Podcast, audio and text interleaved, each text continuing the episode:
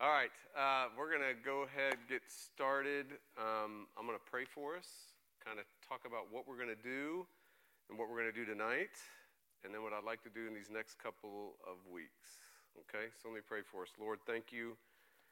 Um, thank you for creating us. Thank you for creating marriage.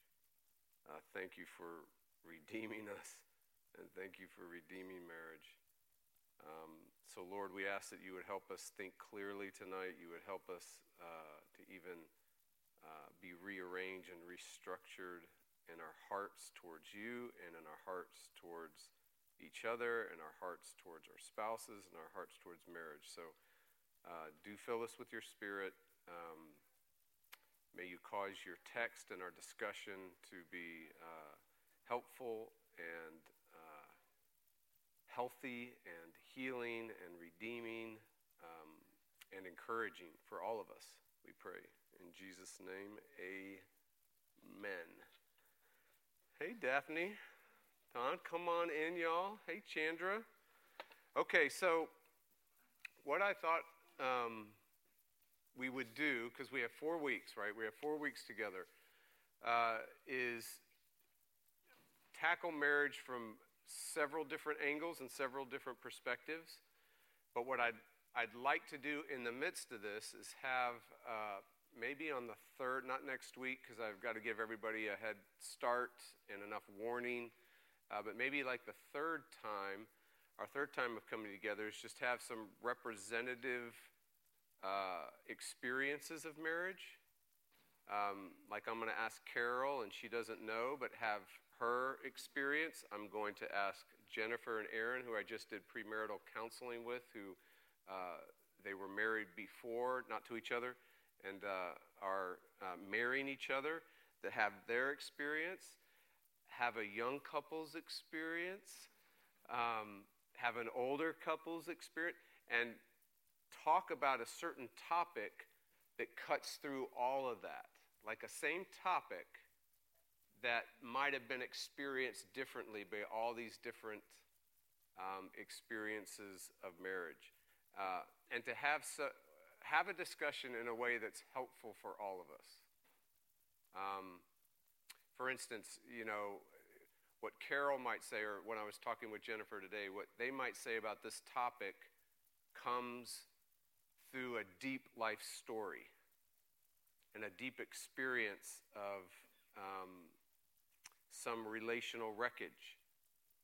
But because we know that God redeems our wreckage and redeems our relational wreckage, that it would be really good for all of us, including um, someone like Jennifer or Aaron talking about it, to share how that has been um, helpful, redeeming, and even how they're growing in a certain area. So, anyhow, I'm trying to figure out exactly how to do it, and I was trying to explain it to Jennifer and Aaron to try like inspire them, motivate them, make them do this. Um, so we'll see. But that'll happen the third time. So tonight, though, what I'd like to do is basically prime the pump and see um, what you're thinking about this topic because it's going to help me go forward with how I'm going to plan it out. So here's what we're going to do tonight I'm going to do some introduction, uh, questions for discussion, uh, also, there'll be a, some true and false. Um, and then I'm going to end on uh, the meaning of marriage. So, just a, a, small topic to just kind of nail what the meaning of marriage is. No, just a simple explanation of the power and the dynamics of the meaning of marriage. Uh, I just, even as I say it, it cracks me up. Okay, so let's go this way. What is marriage? Let's talk about it. Like, what is the meaning of marriage? Uh, why marriage? Why is marriage such a big deal? Let's think in terms of whiteboarding. Let's think in terms of no answer is wrong. Uh, let's think in terms of if you were to describe the meaning of marriage, what kind of grammar would you put to that? What kind of images would you assign to it? How would you think about the meaning of marriage from the Bible, from your experience, from creation? What are some things that you would think about? The meaning of marriage. Why marriage? Why is marriage such a big deal? Oh, maybe it's not a big deal. I don't know. Why? What? Thoughts. Stephen. The Bible has, I mean, it starts with, the Bible starts with a marriage with Adam and Eve. All talks about Ah, okay. So we go we go back to like the beginning. The beginning. I'm just gonna like throw that so I don't pick that up again. So it's it goes all the way back to the beginning. Okay. The beginning with um, with God, uh, the first people, and then Paul kind of picks up on it. So it seems to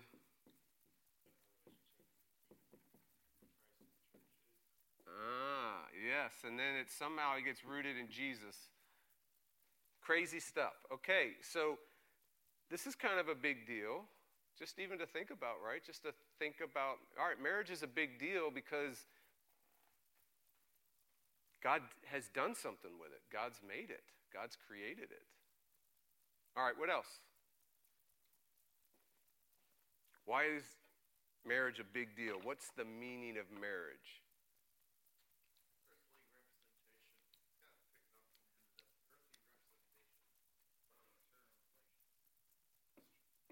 Okay, so there's some dynamics, there's some meaning that comes from this into marriage.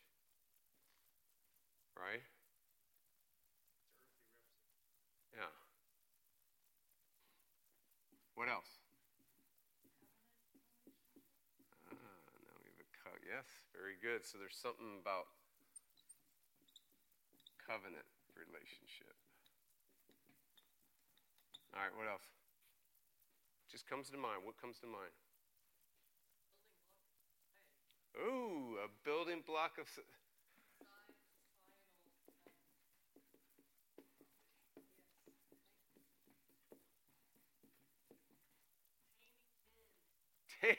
oh, Margaret. Taming men. All right, I'm putting it up there. Oh, man. Taming men. Yeah. Well, it hasn't worked on my dad yet, so I don't know why you're looking at him. That just hasn't worked. So I don't, I don't think that's a real goal of marriage because I really haven't seen that happen. All right, so building block of society. This is all, this is interesting. I mean, let, let's just think about this for a second. How can you call it a building block of society, though? Like, how can you say that? What's that? Okay, but you're saying the same thing, but why? How can you say that? How can you say family is a building block of society? How can you say this stuff? Oh, okay, so we're back to this stuff. Okay. All right, just checking, just checking. Anybody else want to say something before I move on to our next question to probe and pry and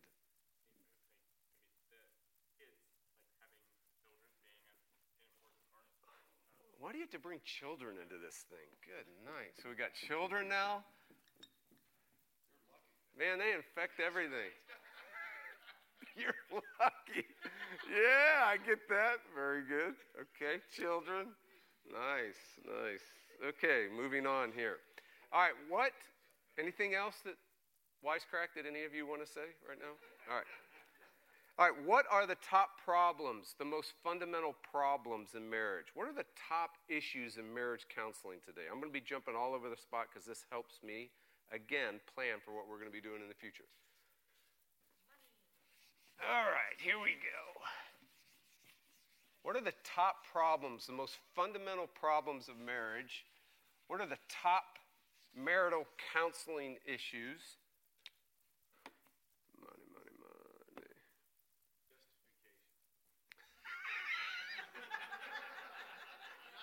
Oh my word.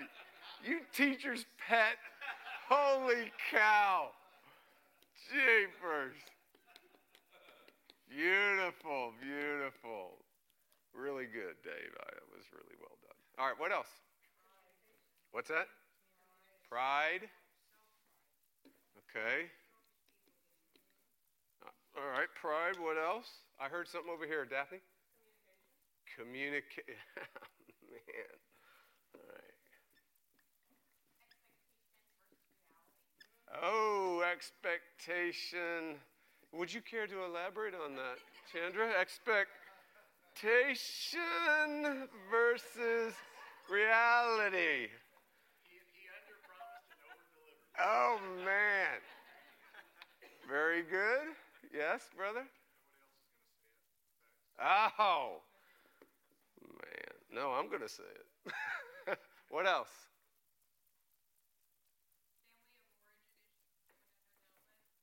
Ooh, all right. Abby, what do you mean? Like a little more texture?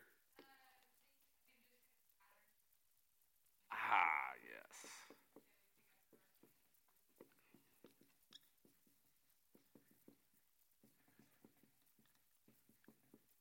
Yeah, that's good. All right. What else? Let me. See. What's that? In-laws. Yes. What else? You're going to have to explain that one, bud.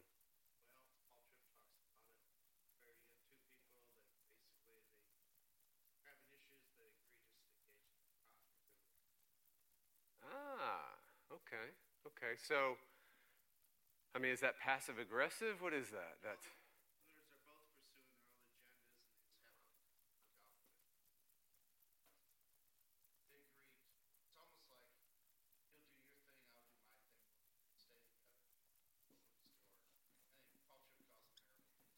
Okay, I like it.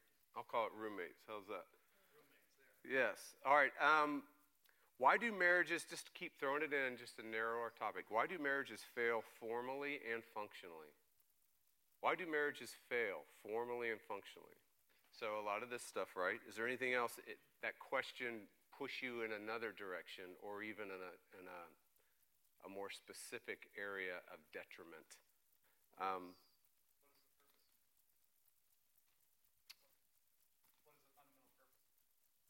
meaning that what why it fails people not knowing that and living that and experiencing that? Oh another prime pump for today. How are we going to say that? The um, not the purpose of marriage. Good.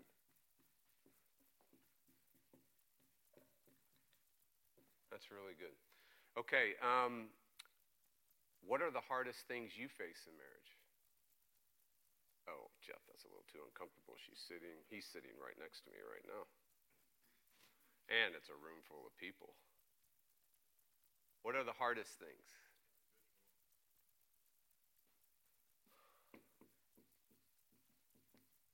What else?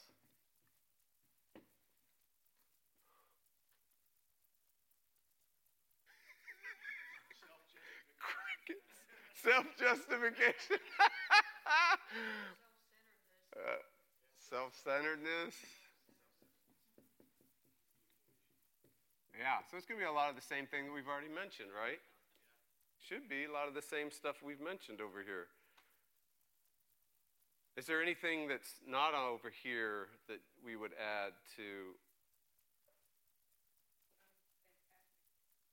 past? Ex- that's great. Good. Anything else? All right, how about this? If you were teaching a class on marriage or doing marriage counseling with a couple, what would be the top one to three things you would most definitely cover? If you were teaching a class on marriage or you were counseling, a couple came to you and needed marriage counseling what would be the top one to three things, one, two, three things you would absolutely cover? And you would absolutely want to make sure your class knew this or the couple that you were counseling knew these things or you would cover these things.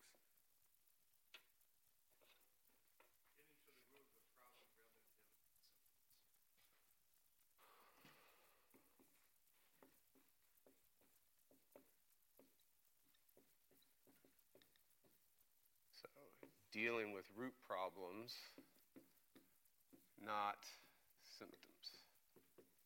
Okay? What else? Communication and commitment.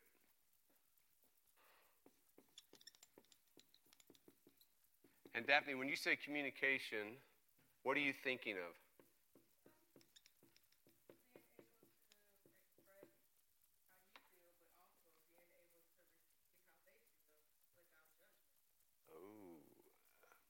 Now that's some real communication, right? So it's not just talking, and it's not just like even maybe just sharing your feelings. There's something happening. There's a certain kind of communication we're talking about. You said communication without judgment. That is a very interesting way to talk about communication and seeking to understand and be understood in that kind of a safety.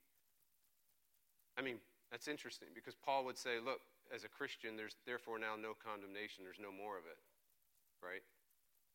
We tend to think, okay, yeah, I like that about, you know, there's no more condemnation for me before God.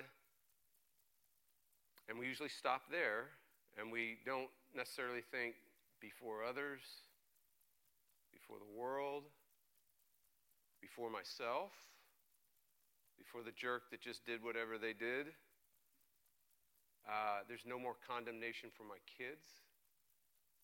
There's no more condemnation in the way I parent. There's no more condemnation in the way I treat someone I disagree with. I mean, we could go on and on. That's, a, that's powerful. Okay, what else? Um, if you were teaching a class on marriage or doing marriage counseling with a couple, what would be the top one to three things you would cover? What would you want the engaged and newly married to know?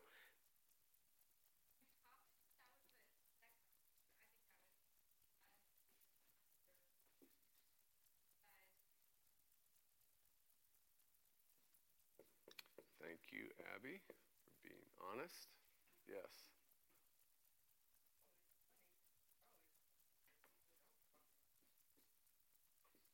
Money. Yeah. Yeah, that's good. Well, he's going to say justification, so you go. What? Maybe this is oversimplifying things, but Jesus has to be in there somewhere. What do you mean? Like, what do you mean? How, how, their, your view of him Oh, and how you view him, uh, how he's affecting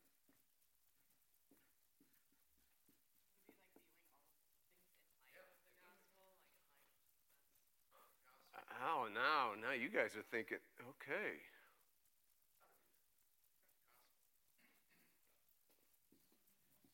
Okay.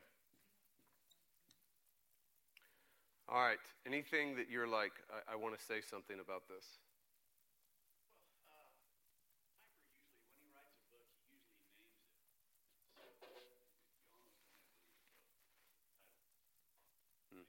And uh, the old book he wrote, it was called Momentary Marriage. And, you know, when I saw that title, I, I knew I had to read it. His point being, you know, it, not an eternal. Hmm. So, given that, given that you're not given in marriage, why? So what is it? What what what is it that God is giving to this man, woman, to do during this momentary marriage? Okay. So we're back to mission, almost.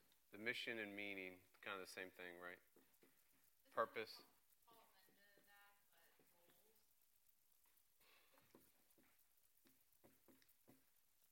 Yeah. Yeah, we're definitely going to need to tackle that in our time together. That might be its own class. Gender, roles of men, women, yeah. Because there's just not really a lot of confusion in that area today. And, and there wasn't a confusion in that area in the 50s or in the 60s or 70s or the 80s or the 90s or even in the 1500s or the 1100s or even when Augustine was around. No confusion whatsoever on any of that. Yeah, we'll cover that too. Okay, true or false? Support your answer.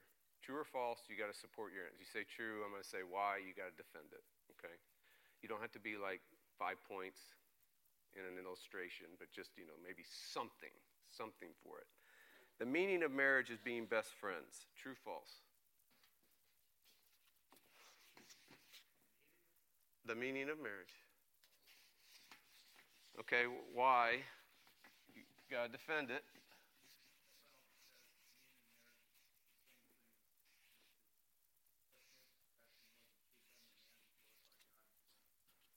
Yeah, whatever that means, right? Yeah.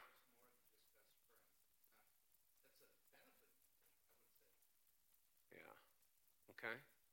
Anybody else? The meaning of marriage is best friends.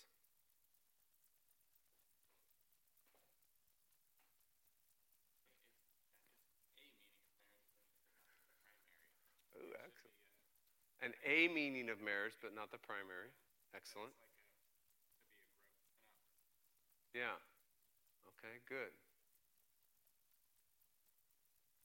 Yeah.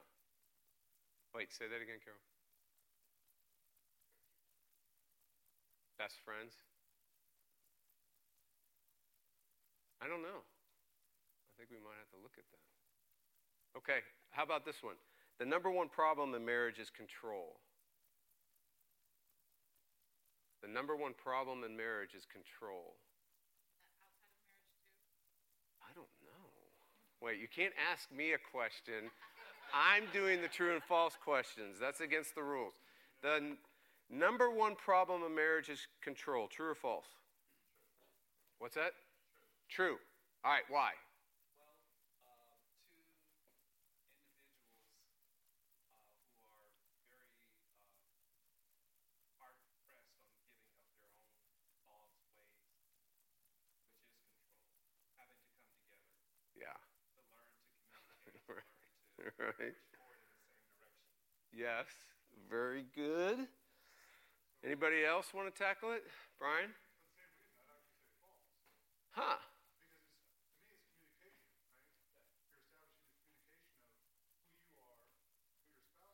Yep.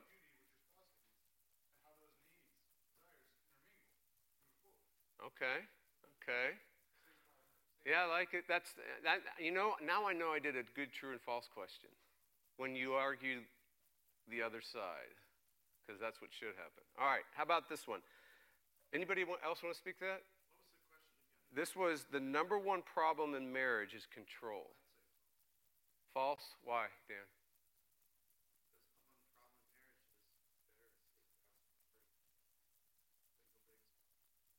Okay.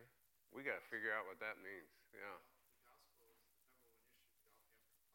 Yeah.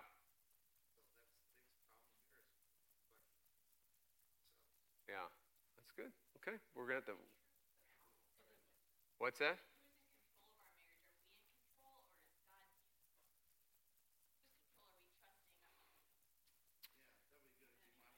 Yeah. no changing the questions, Dan. Yeah, no, excellent. Okay, anybody else want to speak to this? True, false? Yes, Sandy? I'd say the number one problem in marriage is, I mean, I'm a sinner, he's a sinner, and we're we're married to each other, and you know, I expect him to be perfect. He's a sinner. I mean, he's not going to be. So you would say false. I'd say it's not the number one problem. I think it's a problem, but I think it's not. It's good. one. Excellent. yes, yes, yes, yes. Oh, I'm, I'm, I'm starring this for my notes in the future. Yeah, go ahead.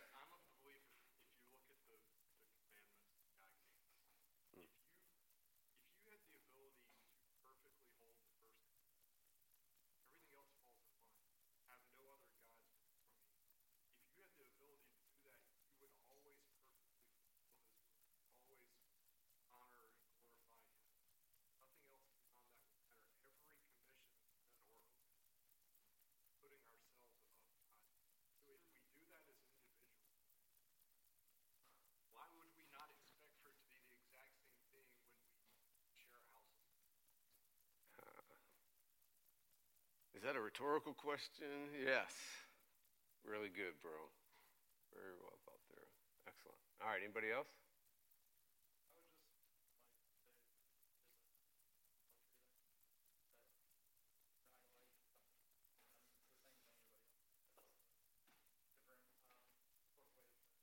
Yeah. Yeah, idolatry. Yeah, a lot of these they can you can start weaving and connecting these together like from the glory of God. You know, all this could be kind of it's interesting. Okay, how about this? Uh, sexual intimacy in marriage is not a big deal. I'm trying to say it with a straight face. sexual sexual intimacy in marriage is not a big deal. This is a true or false question. False. Would you care to elaborate?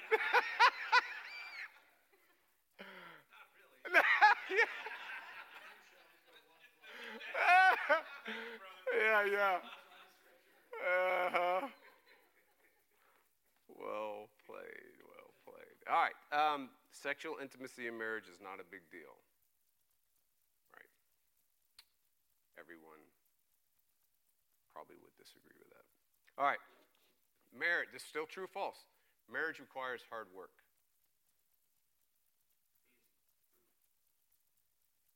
Okay, explain it. You got to explain it. Brian, go ahead. It's kind of, for me, it's uh, making sure you're putting needs of others in front of yourself. But kind of going back to earlier, right? We're, we're raised to be self-centered in a lot of ways. Like, who's number one? You know, it's yourself. Yeah. Because we're raised, our church is all that. But in marriage, you're putting another person in front of you, then you're putting union, some regards, in front of yourself, and working towards it.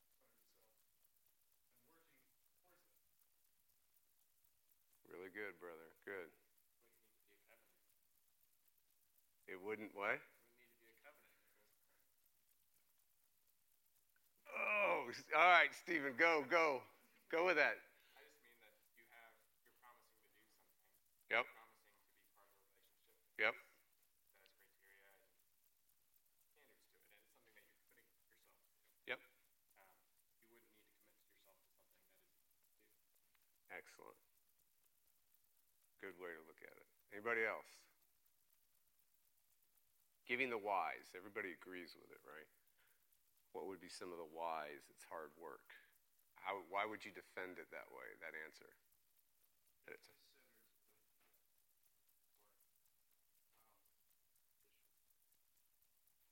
yeah, you got two sinners living together. Yeah. That implies lots of stuff right away, right? Yeah. Okay. Anybody else want to tackle that? A reason, the reason level?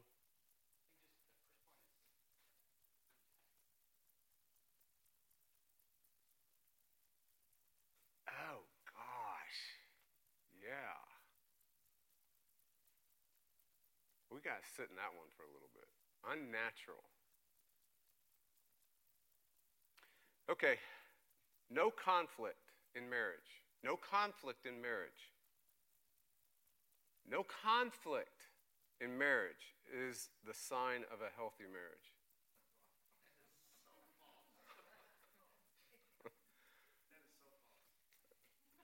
I can tell you that I see this over and over again. Uh, these are not like pulled out of thin air, like just, I can tell you I have counseling issues with this all the time.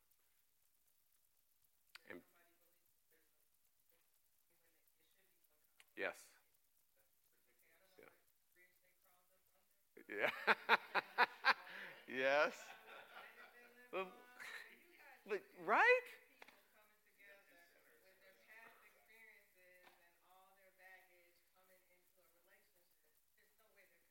Yes. You would think, right? You would think. But, and there might be some of us here, uh, but many of us come into marriage believing that in our bones, even though we might formally never say it.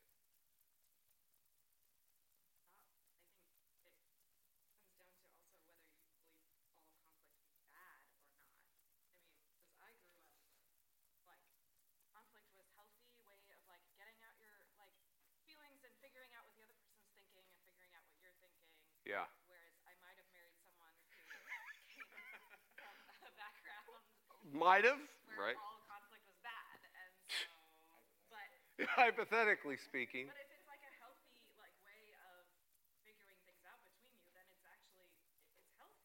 Yeah. So isn't that interesting though that there can be a view that conflict is bad and you set up an expectation, right? And if everybody's looking for some sort of security or some sort of meaning to marriage, and you're grasping for meaning and you've been told either by society or the family you grew up in or the relationship you first saw with your parents or whatever that conflict is not a good thing. Okay, how about this? You can fix your spouse. True or false?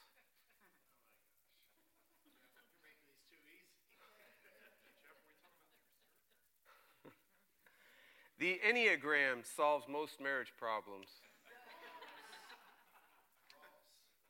You are hard people, man. Hard people. Uh, divorce is a sin.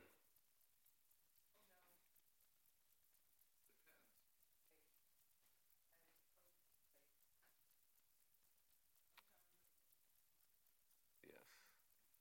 So, yeah.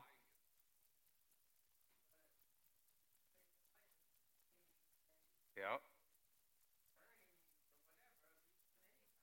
Yeah. Yeah.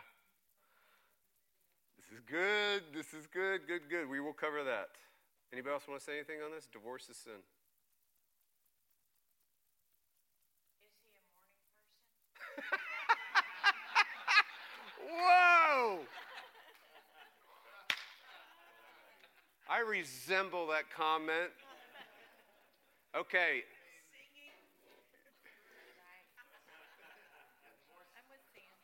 what in the world? This is a conspiracy. Y'all need to. All right. Um, dating is unbiblical.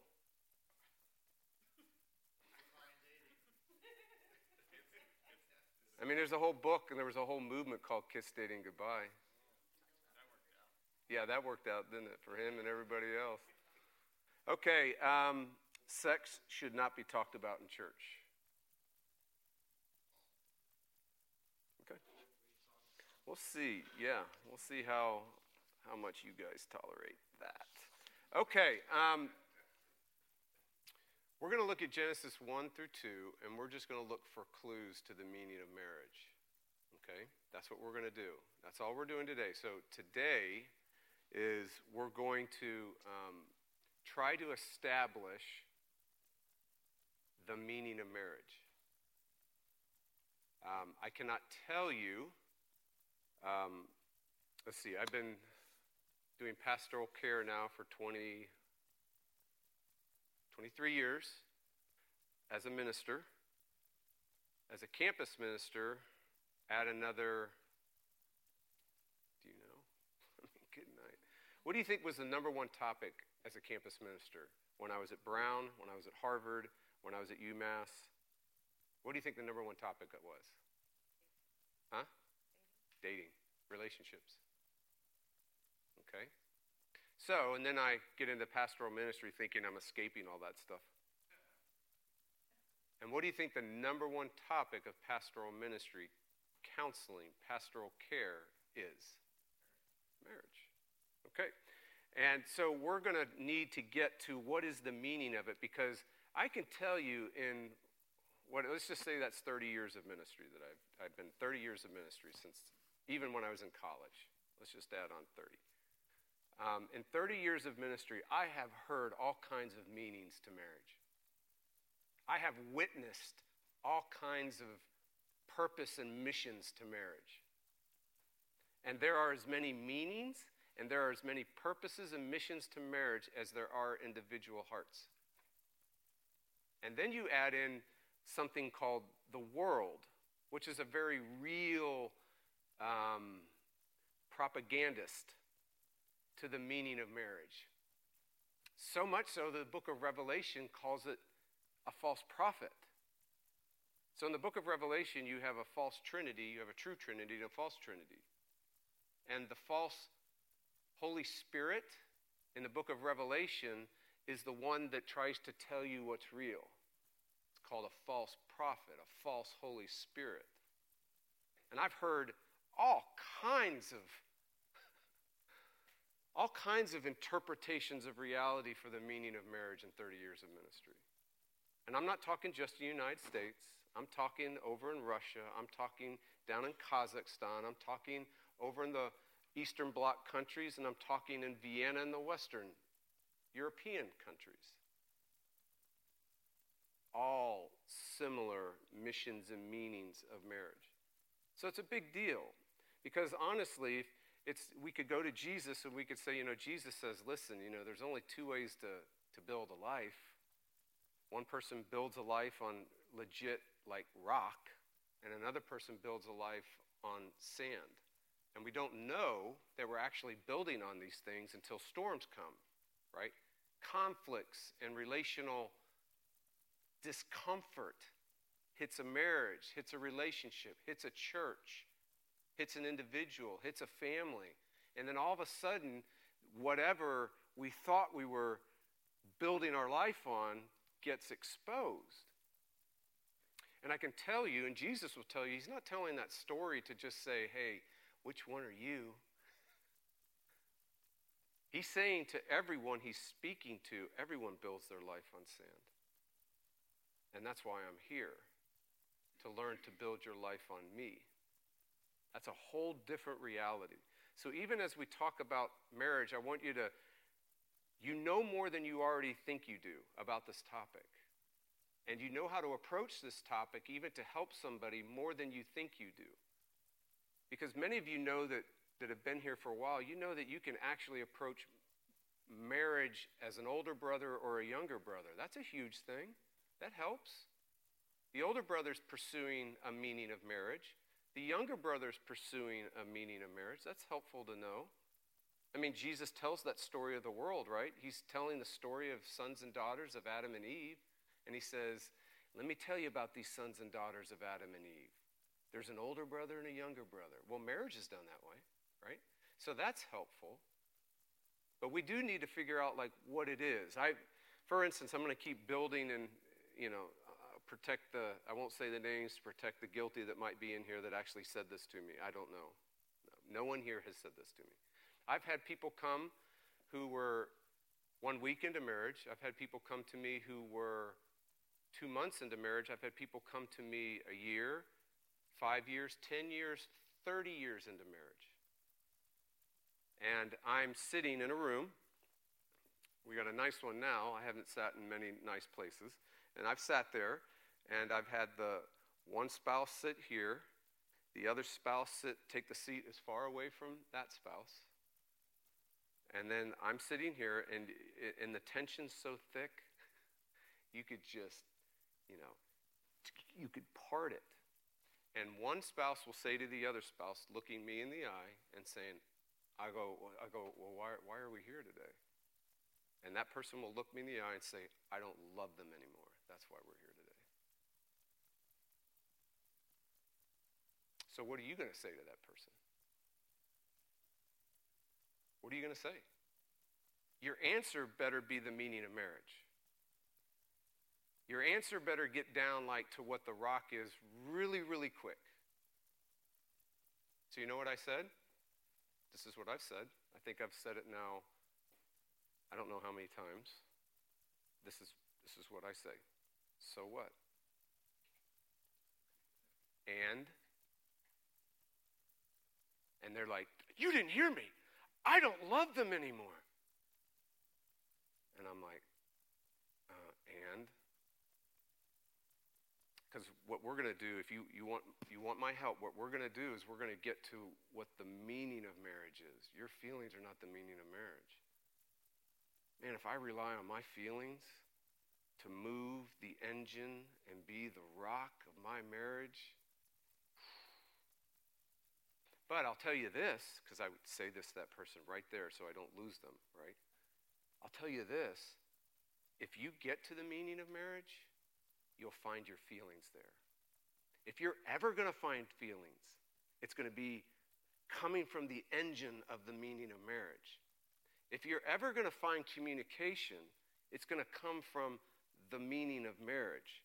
If you're ever going to find how to actually heal and go forward and grow and whatever this thing is called, called marriage, It's going to come from the meaning of marriage. There's one engine, there's one rock, there's one meaning.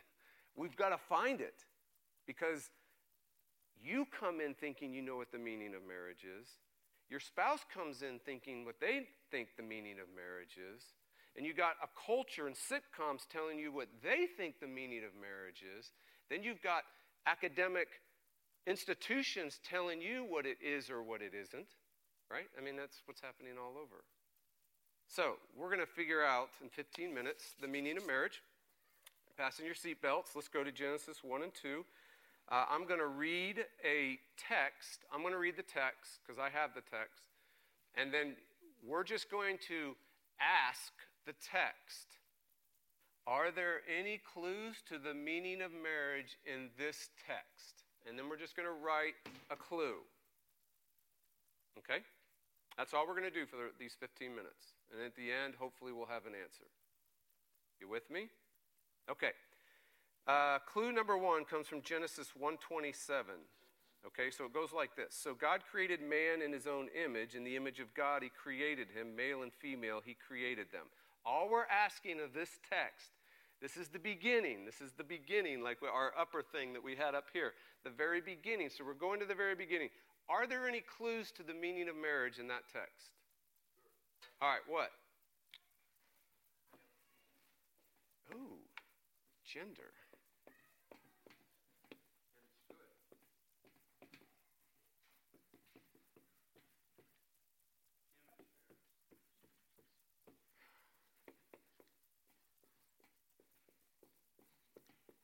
All right.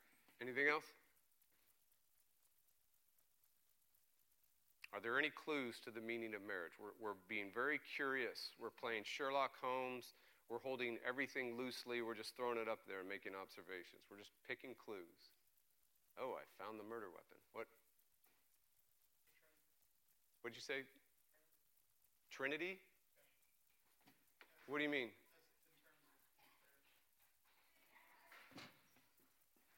And can you elaborate on that just a tad? Yeah, just the fact that we're supposed to mirror that relationship. Ah, okay, okay, okay.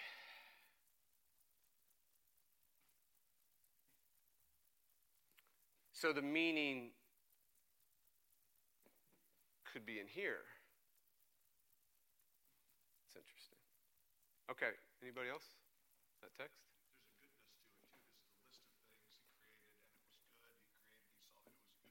Yeah. So what would that like what does that do? Like elaborate on that. So there's a goodness to it. I mean, it gave him pleasure to create the man and the woman in this. Excellent. So I don't mean to be very, but it doesn't say in that verse that it's good. Right, yeah, but isn't it implied by the context that all the previous ones had the qualifier, Mr. Nitpicker? Oh, I love this. Now we're being friends, right? Now this is friendship. Go ahead, Larry. I'm not saying that that's not the case, but if it were that case, then why did the first time we were why did it put on the others? On all the others, it says it after all of them. And maybe it does later on, but just in the verse that we read, it Mhm. doesn't say. Okay. Also doesn't, but it implies Mr. Contrarian, I love it. why would God do it in the first place? It's an implication.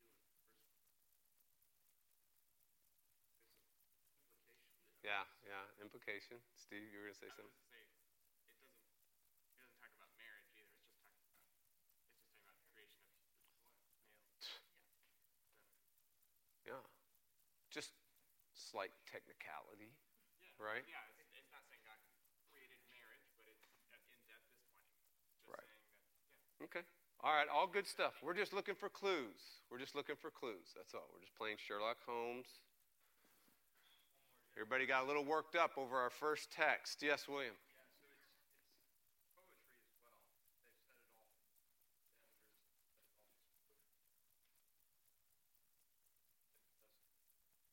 Oh.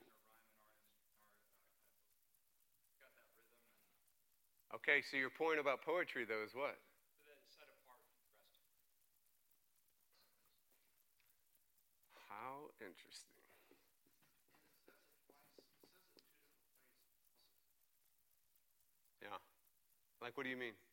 it says it twice.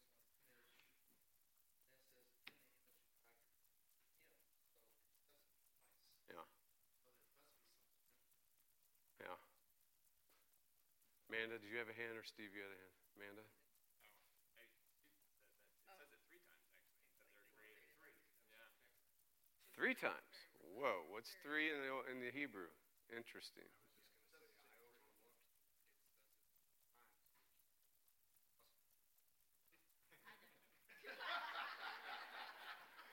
So you're no longer Mr. Contrarian? Dang, I kind of liked you, dude. That was the contrarian man. I like that. Yes, roll. all right, all right. But hey, this is I this is, I love William.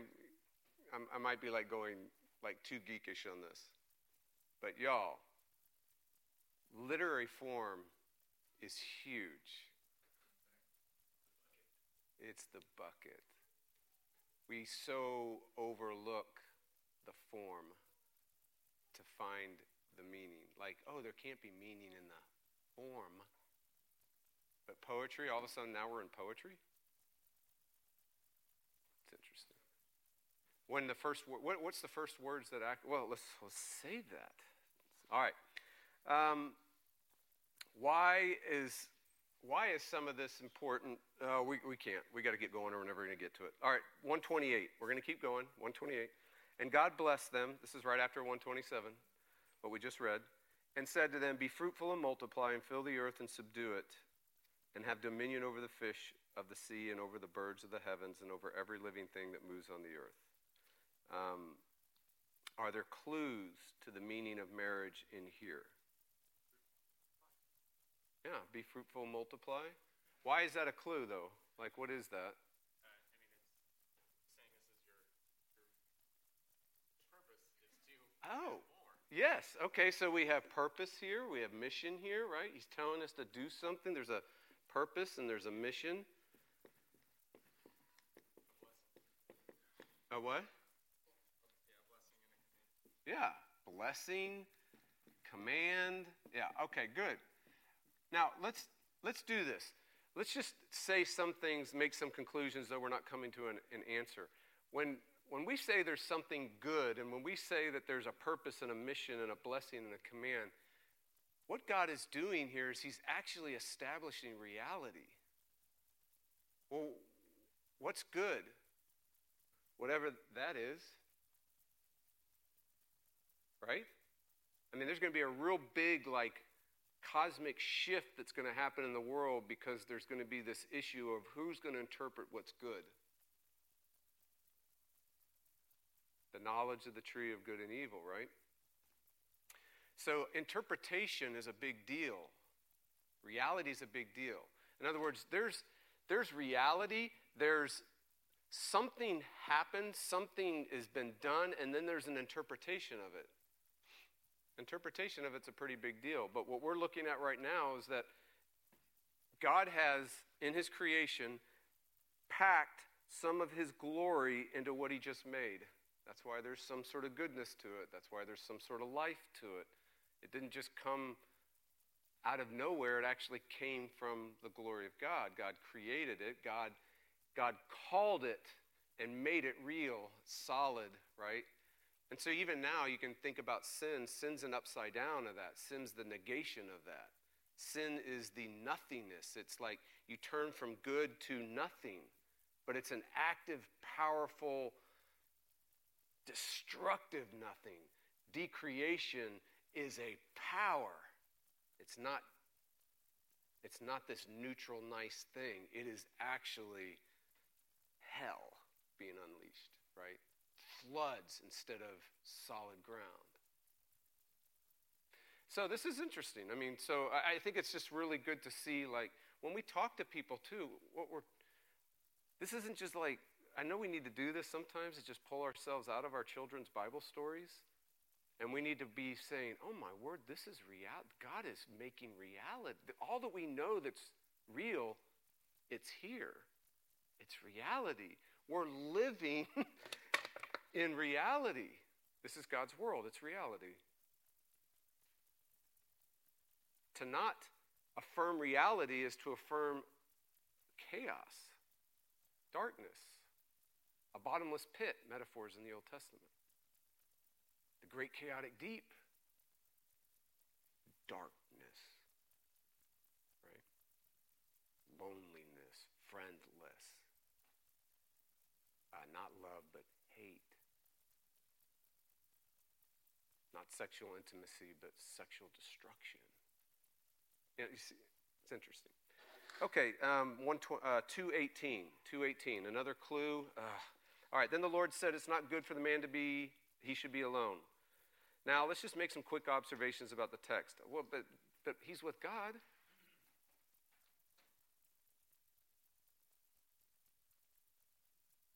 This kills Piper's argument just a tad. It's not good that man should be alone. I will make him a helper fit for him. Just so when we get to the, um, just to give a sneak preview, when we do get to the gender realities and we get to the roles of wife and husband, uh, helper, that word helper is such a tame word. It's such a bad translation. You should put in, I will make him a warrior princess for him.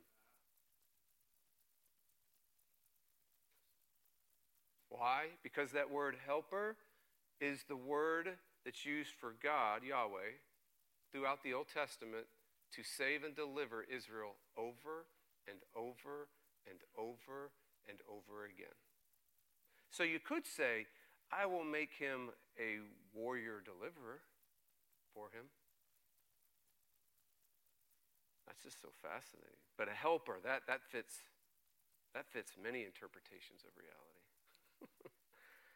oh my word, you could tell my biases. Now, out of the ground the Lord God had formed every beast of the field, every bird of the heavens, and brought them to the man to see what he would call them. And whatever the man called every living creature, that was its name. And the man gave names to all livestock and to the birds of the heavens and every beast of the field. But for Adam there was not a helper, there was not a warrior, deliverer fit for him. So the Lord God caused a deep sleep to fall upon the man, and while he slept, he took one of the ribs, closed up its flesh, its place with flesh, and the rib that the Lord God had taken from the man, he made into a woman and brought her to the man. And then the man said, These are the first words of a human being. William, what are they in? Poetry. This at last is bone of my bones and flesh of my flesh, and she shall be called woman because she was taken out of man. Therefore, a man shall leave his father and his mother and hold fast to his wife, and they shall become one flesh. And the man and the woman were both naked and were not ashamed. Isn't that fascinating that the most destructive realities in the world are mentioned before they happen to give you a glimpse of what will happen? Right? The most damning, the first emotion, the primary emotion of sin is shame and fear. Those are the primary emotions of, of sin. So, you know, again, I wish I would have beat what's her face to shame, to write on shame. I would have made billions. Dadgum. What's her name? No, no, no. Yes, Brene Brown. Dang her. All right, uh, clues to that, real quick. Clues to that. I mean, they're all over the place, right? There's, there's so many. Um, I'm just going to get right to it because we only have two more minutes, so I just got to get right to it. Ephesians 5:25, husbands love your wives as Christ loved the church, gave himself up for her, he might sanctify her. Um, in the same way, husbands should love their wives as their own bodies, right? And then it gets down to verse 32, uh, 31, and, and this text from Genesis is quoted. And then Paul responds and says, This mystery is profound, and I'm saying that it refers to Christ and the church, right? And then, however, let each of you love his wife as himself, and wife, uh, see that you respect your husband. Okay, so here's the deal the meaning of marriage. The meaning of marriage is this the meaning of marriage that God has packed into marriage. When he, what is he, what's happening here? God is doing a work. God is, yeah, there's sanctification, but I'm gonna, I'm gonna go even broader speaking. I'm not even gonna get, we're gonna like, we're gonna start with like the most basic language that we can fill in with all of our theological grammar. It's almost like we're going to start with Well, what is the chief end of man? To glorify God. Okay, we're going to start with that kind of dynamic, but we're going to get.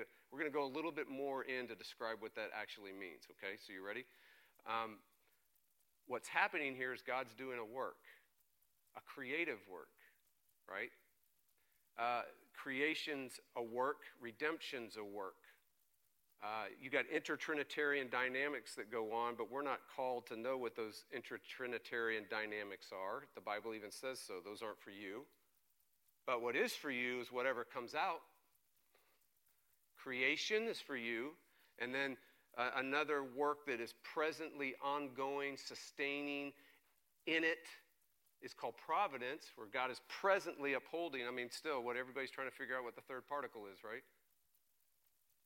And then you have the work of redemption. These are the works of God. But here's what I want you to see is that marriage is a work of God. And it also has a present tense reality. Because remember the mystery? Paul calls it a mystery, but he says, for this reason. Well, what, what reason are you talking about? Right? I mean, it's a for, for this reason, in the Hebrew and in the Greek. And you're like, well, wait, wait, wait, wait, wait, what's the for? What did you just say? Well, this work that God just did for this reason. God did this work for this reason. A man will leave his family and join to his spouse, they'll become one. The work of marriage, the reason why you're married is because God brought you together. Period. There's no other meaning. There's no other, there's nothing else there than he did this mysterious. Now, it's profound, right? He had to take me to another part of the world to do it. To you, it might, or my daughter, it's her next door neighbor, the boy next door. It doesn't matter how it happened, but he sovereignly, personally, graciously, actively brings you together. Period. And when you do say, I do, and that does happen, he does this mysterious thing. I don't know. Can you explain it? I can't. He takes two people and makes one new creation, this new thing. And it's cosmic, uh, it's, it's certainly interpersonal, but it's the stuff of like mystery that two become one. And he did that. So you don't even make yourself one. When people talk about we're, we're, we're fighting to be one, I'm like, no, you're not. You're already one. Right? The issue is whether you're going to be a good one or a bad one. But you're one. You're on the same team. Are you going to be good teammates or bad teammates? So I'll tell that person, I say, listen, the beauty of this whole thing of marriage, you guys being married, is that God actually did the work. And because He did the work, you can get the work. Because He did the work, go be married. Because He did the work, go love each other. Because He did the work, find your feelings again. Because He did the work, bop. Because He did the work, bop. Because He did the work, you don't do the work. This can set you free in your marriage. You settle into that, sink into that. God did the work, God's at work. He made you one. You're not two anymore. We're going to talk about this dynamic, and you're not two, you're not roommates. Uh, you're not two independent people, but you're also not, and I'll try not to flip anybody off, but you're also not, you're not one person swallowing the other person. I don't care if it's the husband swallowing the wife or the wife swallowing the husband. That's not what's happening either. It's not like, I'm God, come to me. It's two people who become this one new thing. Not two independent people, not roommates. Not one becoming a demagogue and having the lording over and the other bowing to worship them but it's two people becoming a one thing. That's why Paul does this strange thing, and he's trying to argue to the husband. He says, Dude, you, you don't hate your hand, do you? No. Well, then why are you doing that to your wife? Because you're one. She's your body. You're one. Why would you speak that way? Do you speak that way to yourself? Right? That's the argument. The argument is God's already done it. The argument is the work's been done. it's a profound mystery.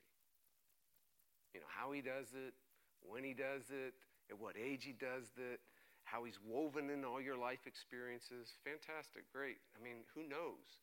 And that's what people end up doing. They write books about their personal experience and say, and turn it into 10 steps that everybody tries to mimic. But the, the movement, the mystery, the work is God did the work. He brought you together, He made you one, period. So get on with it. Get on with the way it's supposed to be. You're not responsible. You don't manage this thing. You don't maintain this thing. You now enjoy it. You live in the freedom of it and you work at it. You do marriage, whatever it's supposed to be. Okay? So we get down to what's the rock? That's the only rock there is. Any other rock?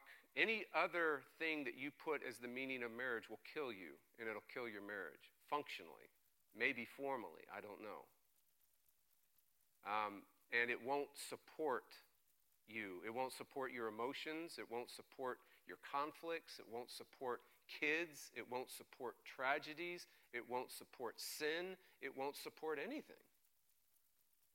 It'll just be sand. And when a storm comes, that's when you'll know, oh, crap, I, we, we've been on sand. I've been on sand. Dave?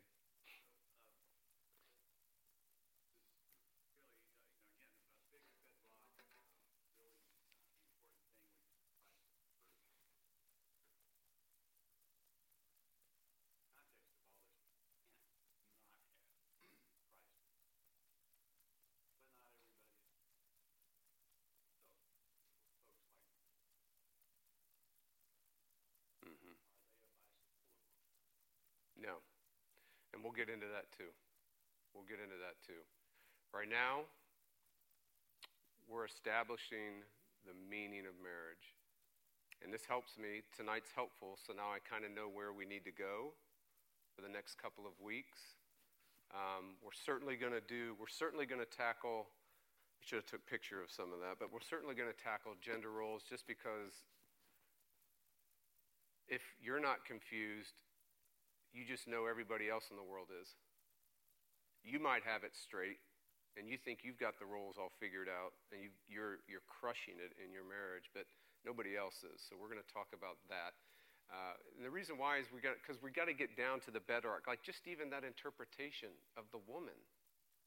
Helper versus warrior deliverer. I mean, come on. What kind of things come out of helper applications, embodiments, and what things come out of a warrior princess or a warrior deliverer?